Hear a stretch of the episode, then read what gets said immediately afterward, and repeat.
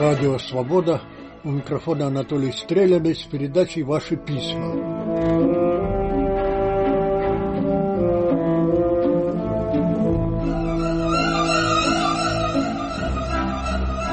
Здравствуйте, Анатолий Иванович. В вашей передаче прозвучало письмо о фантастических темпах развития Москвы, как сильно изменилась к лучшему жизнь столицы. Однако нельзя не упомянуть и об отдельных недостатках. Рядом с моим домом стоят два огромных здания – гостиница и бизнес-центр. Их успели даже остеклить, потом деньги кончились, так и стоят уже года четыре.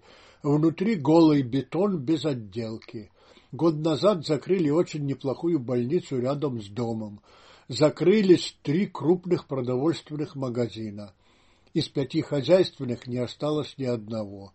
Я часто покупал электронные комплектующие в подземном переходе.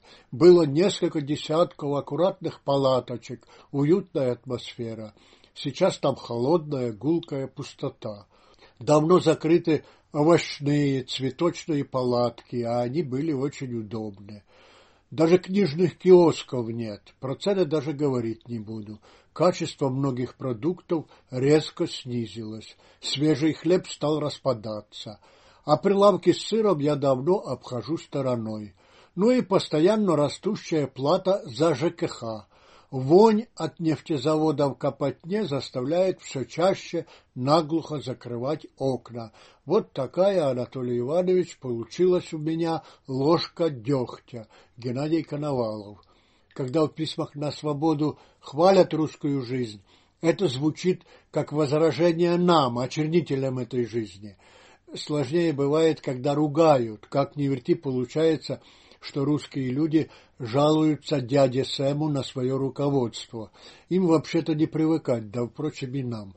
Следующее письмо. ЦРУ не прогнозировал распада СССР, а президент Буш-старший ездил в Киев отговаривать начальство не выходить из совка. Это феномены. Западные доброхоты четыре года назад не ожидали скорого свержения Бандюковича и уговаривали Майдан вести себя потише. Счастье, что события происходят сами собой. Москва становится слабее, но это не заслуга западных благодетелей. Их санкции носят косметический характер. Что это за санкции, если в России до сих пор нет массовых увольнений, очередей за хлебом, отключений электроэнергии. До сих пор существует правительство, армия, спецслужбы, МИД, а что они чокнулись и полезли в бутылку, то это вовсе не достижение Запада. Нашими молитвами, Анатолий, просто происходит объективный процесс деградации Московии, поэтому она не способна удержать бывшие владения. Они тоже были и остаются очень слабыми, но их все-таки хватило на то, чтобы разбежаться и обособиться. Какого-то контроля на постсоветском пространстве Москва достигла только в самых призрачных из них, откуда, кстати, ушла половина населения. Таков конец этого письма, с которым, не знаю кому как, а мне пока трудно согласиться. Все-таки их еще много в России, людей, способных и желающих устраиваться в этой жизни по-современному, по-западному. Вот одно из подтверждений этого. Читаю. Здравствуйте. Я работаю в туристическом бизнесе в Москве, сама из провинции. Ездят в последние годы очень много прирост 20% каждый год. Люди перестали держать деньги в заначке, ибо видят, как их сжирает рост цен. Отсюда решение не копить, а тратить. Нам, туристическому бизнесу, это помогает прилично. Много новичков. Конечно, те, что привыкли очень недорого ездить, сейчас возмущены ростом цен. Китайцы все больше разъезжают по всем странам. Вот цены и повышаются. Возникает дефицит. В Доминикане, например, отеля не заказать. В чем разница между москвичами и остальными русскими? Остальные не владеют соответствующей информацией, поэтому катаются по нашим югам, где все так себе, хотя за те же деньги могли бы намного лучше отдохнуть за границей. Правда, в Крым ни в прошлом году, ни в этом моя фирма ни одного тура не продала. Я лично работаю профессионально. Говорю вам это без хвастовства и не для рекламы, потому что не называю себя. Знаю, где какие отели, что там за условия, вплоть до температуры моря по неделям. Владею юридической частью. После того, как человек вернется из путешествия, обязательно ему позвоню, спрошу, как отдохнул. Людям нравится такое внимание, особенно тем, кто много работает, а таких у нас в России больше, чем кто тут думает. Людмила, Москва. Не знаю, зачем вам написала. Иногда слушаю вашу передачу. Спасибо, Людмила. В письмах, которые пишутся неизвестно зачем, бывает не только своя прелесть, иногда они более содержательны, чем те, чьи авторы делятся своими соображениями, как следовало бы перестроить мир. Обратите внимание, следующее письмо, как мы разговариваем с близкими людьми и как с тоже близкими, но животными. «Уй, ты мой хороший, ты мой золотой, иди скорее ко мне!» Таким и бывает язык любви. Моя родственница попросила, пока они с мужем в Швейцарии катаются на горных лыжах, взять к себе своего Йоркшира Заю. Я, конечно, тут же согласилась. Но когда вместе с собачонкой я получила инструкцию по уходу за нею на листе А4 с двух сторон, чем кормить, как чесать, какие бантики завязывать, во сколько сон, а во сколько еда, я озадачилась. Громадная ответственность. Справлюсь ли? Добила меня графа таблетки – Игнация – антидепрессивные гомеопатические шарики, устраняющие собачье чувство горя, ведь зая без хозяев будет тосковать.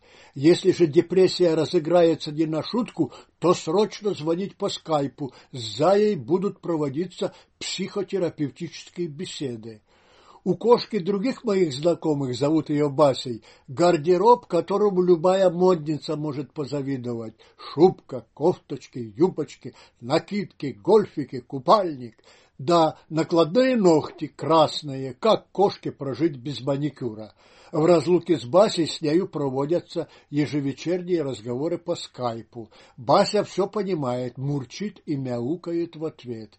Когда-то мой знакомый, продолжает автор, содержал милицейский конный полк. Он млел от Йоркшира Дуси, на все переговоры ее возил с собой, во всех перелетах она с ним была. На его столе многомиллионные контракты лежат, а Дуся по ним ходит, на них лежит и дремлет. Глядя на лошадь, он испытывал, по его словам, восхищение, сила, ум, совершенство. А о Дусе говорил так, понимаешь, сегодня встал, а она спит. Принял душ, побрился, а она спит. Позавтракал, она спит. Оделся, пора на работу, я же ее всегда с собой беру, а она спит. И так жалко ее будить. Смотрю на нее, и хочется баловать, баловать, баловать. Этой Дусе я, Анатолий Иванович, завидовала, как никому в жизни. Вот такие приходят мне, бывает, письма. Знаю, что в ответ кто-нибудь скажет, детей бы своих так все любили. Ну, все не все, а любят тоже. Тут, правда, несколько сложнее. Человеку, чтобы разумно любить своего ребенка, полезно самому не быть ребенком. Что я имею в виду? На детей, пусть и давно взрослых, не обижаются. Об их поступках, поведении и образе жизни скорбят.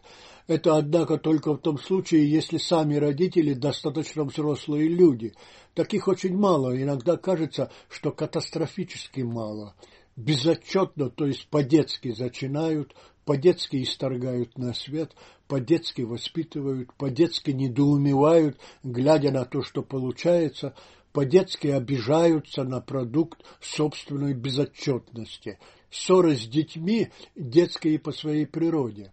Пишет супруга старого моряка, не первая его супруга, надо сразу сказать. Называет она его мальчиком-мужем. Читаю. Покоривший четыре океана и пятнадцать морей, он просыпается всегда с улыбкой и готов всем сердцем принять новый день.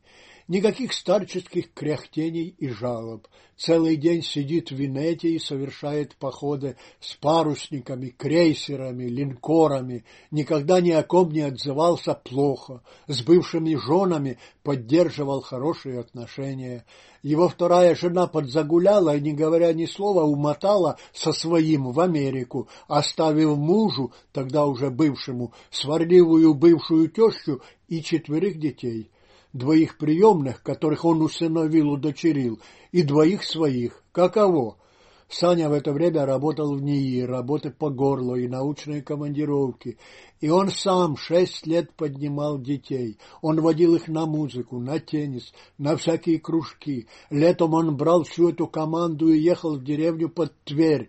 Там он обрабатывал огород, ловил рыбу, собирал грибы и оздоравливал детей. Вот примерьте на себя, мужчины. Мою дочь, внуков и зятя любит как родных. Судьба дала ему такой долгий срок жизни, чтобы отблагодарить его. Семь футов под килем, мой капитан. Так заканчивается это письмо. Для меня это, друзья, рассказ женщины не только о ее капитане, но и о себе.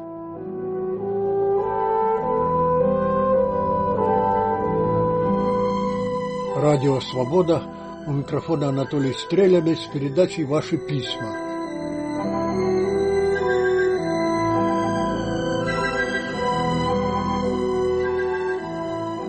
Сегодня можно сказать, что утвердился особый профессорский тип в России, тип путинского профессора. Людям постарше известен тип советского профессора, специалиста по марксизму-ленинизму. Я сам был таким почти профессором, правда, только для себя, для тайного самоутверждения. Многие из этих людей на зубок знали труды Маркса, Ленина и, в общем, больше ничего. Иные были по-настоящему увлечены этими и другими, немногими, правда, классиками, и относились к себе со всей серьезностью. Вот сегодня похожий тип профессора вырос в Московском и других университетах. Это начетчики-пропагандисты, специалисты по успехам и скрепам. Вот один из них и пишет, что западные специалисты плохо знают о достижениях России. Он сообщает нам, что в прошлом или уже позапрошлом году Россия на продаже продукции сельского хозяйства, в том числе зерна, впервые заработала больше, чем на продаже оружия. Он просит нас передать это западным специалистам по России, которые, мол, плохо знают о ее достижениях в разных отраслях. В письме много цифр, параграфиков.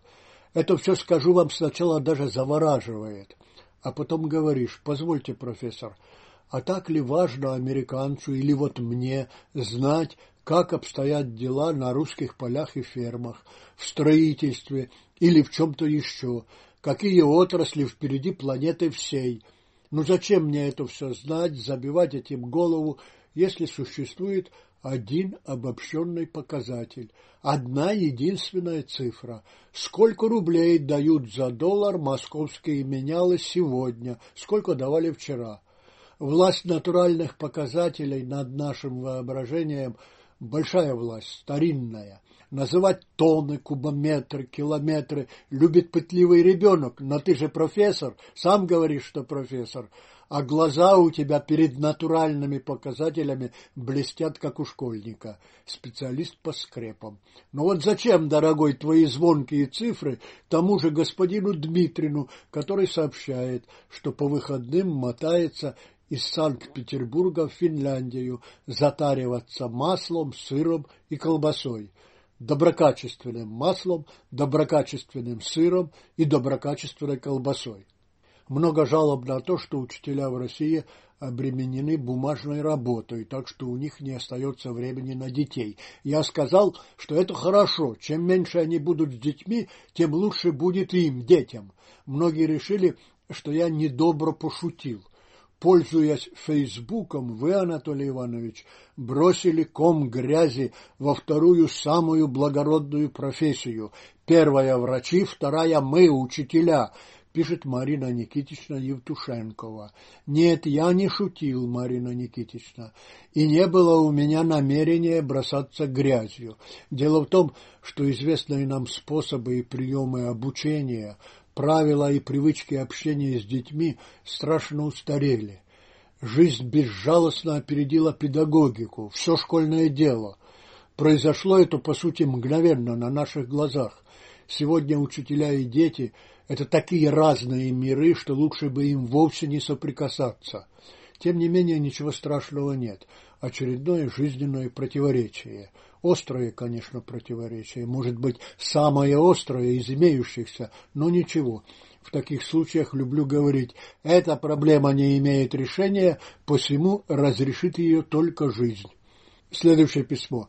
В 12 лет я увлекался конструированием бумажных ракет с пороховыми двигателями. После полугода упражнений с этой конструкцией я решил вставить электрический запал. Разбивалась электрическая лампочка, сближались электроды, между ними помещался кусочек вольфрамовой спирали. Это все помещалось в сопло порохового двигателя. При подаче тока с батарейки на цоколь лампы спираль воспламеняла порох. Через пару месяцев пришла еще одна идея. Нельзя ли запускать ракету в автоматическом режиме, подавая ток с помощью удаленного сигнала? Сказано, сделано. Я тайком разобрал домашний телефон. В те времена телефоны были устроены довольно просто. Когда кто-нибудь звонил, стальной молоточек начинал барабанить по колокольчику внутри аппарата. Я решил использовать эту особенность. Когда при звонке молоточек касался колокольчика, он замыкал цепь от батарейки к запалу в двигателе ракеты. Таким образом, звонок на домашний телефон запускал ракету. Пусковая установка была размещена на балконе на девятом этаже. После школы мы с друзьями подолгу играли во дворе. Время от времени с балкона раздавался свист и грохот. Это взлетала очередная ракета. Тогда я говорил друзьям, смотрите, нам кто-то позвонил. Так начинался мой путь в науку. Самым естественным образом он привел меня в Америку. Куда же еще? Пишет Михаил Кашлев. Рад за вас, Михаил. Это всегда радость узнать, что человек не дал заглохнуть своему таланту, а нашел ему применение. В Америке так в Америке, в Германии так в Германии, в Руритании так в Руритании. Все равно, лишь бы ему было хорошо, ему и его таланту. А то ведь бывает и так, что человеку хорошо, а его таланту плохо. Или наоборот, таланту хорошо, а носителю его плохо. И везуч тот, кому кто-то помогает правильно распорядиться своим даром, подтолкнул, устроил на место, которое будто ожидало его. Такой вот менеджер, управляющий талантами. Вы не можете допустить следующее письмо, что все просто на самом деле. Вопрос о Крыме и Донбассе уже решен, обсуждать нечего. Вот и все. Для россиян этот вопрос решен, обсуждать нечего. Они и не обсуждают. Оставить Бандерам на расправу соотечественников никто об этом и помыслить не может. Ну неужели вы об этом мечтаете? Тогда вы большую глупость делаете, говорится в этом письме. Слушатели свободы делятся на тех, кто нас любит и уважает, и на тех, кто нас терпеть не может, но слушает, пожалуй, чаще, больше и внимательнее, чем первые. Первые приветствуют Америку, надеются на нее, вторые осуждают ее и желают ей скорейшей погибели. Кого совсем мало, так это людей, которые не жалуют ни Америку, ни Россию. Все им не такие. Но и у них имеются кое-какие предложения. Без предрассудков темных людей, говорится в следующем письме, обеими ногами стоящих не просто в прошлом, а в глубокой древности Анатолий Стреляной, род людской превратится в такой мусор, что сгинет без всяких видимых причин причем сгниет в полном соответствии с теорией эволюции, гласящей, что человек – это всего лишь смышленая макака. Хвостатая может только палкой поковырять кокос, а бесхвостая – изобрести компьютер. Но обе нажрутся, обнаглеют и деградируют до Трампа с Клинтон. Вот такие письма попадаются в почте радио «Свобода». Что хочет сказать этот слушатель? Во-первых, что человек не произошел от обезьяны, а сотворен Богом по его Бога образу и подобию. Во-вторых, что ему, человеку, подобает жить с верой, с верой в чудеса и во всякие вроде не весьма серьезные вещи. Ему также подобает бояться наказания за нехорошие поступки, за пренебрежение теми правилами и приличиями, которые соблюдались предками. В общем, это письмо начитанного противника всяческих новаций, скороспелых перемен, модных увлечений – посягательств на устои и основы, такие как, например, брак, семья, неписанные права возраста. Если его расспросить, он под конец скажет, что все, что ему надо, чтобы каждый человек молился чему-то сверхъестественному. Только в таком случае он, мол, не станет мусором. Я сказал, что он противник скороспелых перемен – Любой противник перемен всегда и везде называет их скороспелыми. Если соглашаться с такими людьми, то придется признать, что все перемены на планете были, есть и будут скороспелыми. Следующее письмо. Советский Союз был единственной страной в мире, где строителей прорабов отправляли на пенсию в 55 лет после 12 с половиной лет работы. Не потому, что прорабов любили, а потому, что до 60 они не доживали. У меня прорабского стажа 18 лет, и я, назло всем врагам, надеюсь свои 60 дожить и пережить. Правда, сейчас приболел, спину прихватило. Хожу, как лом проглотил. И тут главное ни на минуту не оставаться без движения. Наш прорабский набор вполне банален. Радикулит, язва и сердечно-сосудистая система.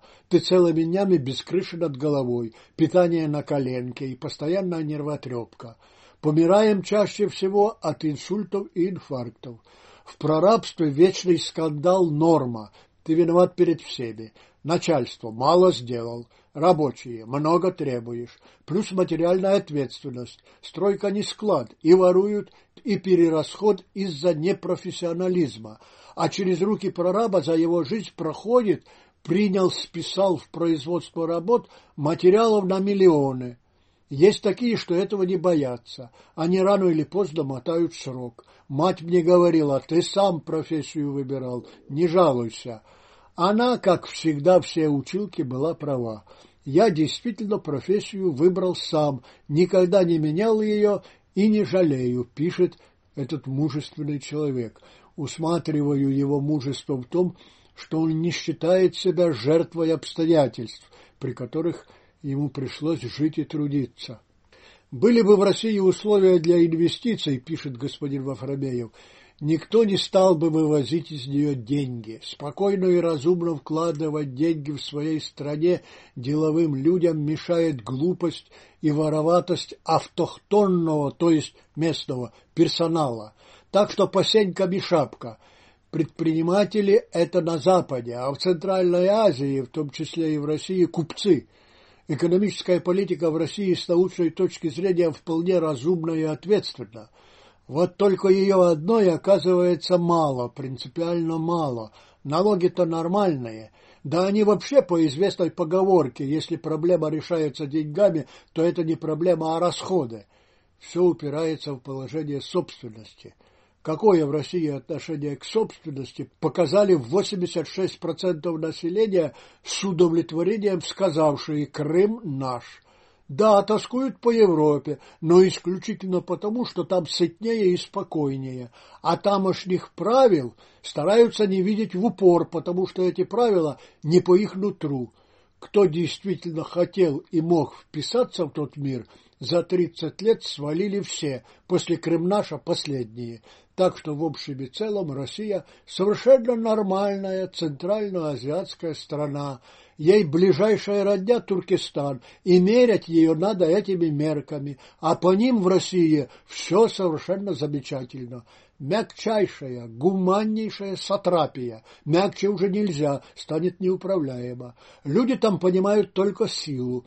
Россияне на такую сатрапию имеют полное право, но только до тех пор, пока не пытаются навязать свое кому-то еще – Пока ядерные зубы есть, да, будут пытаться навязывать, но безуспешно. Вон в Восточной Европе с Прибалтикой за сорок лет так ничего не навязали. Пишет этот слушатель. Мне хочется сказать «но» и «но». Сатрапии то сатрапии, но даже в Центральной Азии они рядятся во что-то, пусть отчасти европейское. Карго-культ – да, это форма. А форма – это такая вещь, которая, едва вылупившись, начинает томиться по своему содержанию, жаждет наполниться – «Останови мою кровь!» — умоляла Иосифа Прекрасного, нетронутая супруга вельможного кастрата, то есть «наполни мою пустую утробу». Вот и все заимствуемые у Запада формы всех сатрапий вопиют каждому подданному «останови мою кровь», которые уже век вопиют. Но что такое век? Женщина, назвавшая себя смиренной зонтичной, пишет – у нас по стране огромное количество храмов и церквей, и этот пиар православия в камне и в дереве только увеличивается за счет новодела, но приходы-то не растут, наоборот, падают. Мне, госпожа Смиренная, тоже хотелось бы думать, что это не что иное, как массовое отпадение от церковной бюрократии – но, скорее всего, просто проходит известная мода. Была мода на одно, сменилась модой на другое, на тот же, к примеру, фитнес. Слава Богу, что люди пока могут безбоязненно менять церковь на спортзал. Если бы вы знали, пишет господин Левандовский, сколько в тех же штатах непуганных и непоротых, которые смотрят только Первый канал, славят Путина и уверены в скорой гибели Америки и в особом пути России, которая спасет мир. Уверяю вас, голосуют они соответственно, при этом возвращаться в любимую Святую Русь совсем не собираются. У них чудесным образом уживаются в голове ненависть к Западу и желание пользоваться его благами вдали от Родины. Да знаем мы это, господин Левандовский. Для них Родина что-то вроде футбольной команды, за которую они болеют. Надо же за кого-то болеть. А если человек при этом еще и уверен, что своей особой привязанностью к данной команде сильно досаждает болельщикам другой, то такое удовольствие он ни на что не променяет.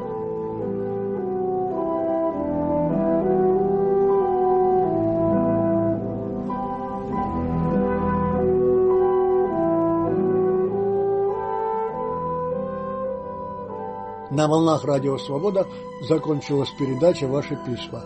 У микрофона был автор Анатолий Стреляный. Наши адреса. Московский. Улица Малая Дмитровка, дом 20, 127, 206. Пражский адрес. Радио Свобода. Улица Виноградска, 159А. Прага, 10, 100, 200. Записи и тексты выпусков этой программы можно найти в разделе «Радио» на сайте свобода.орг.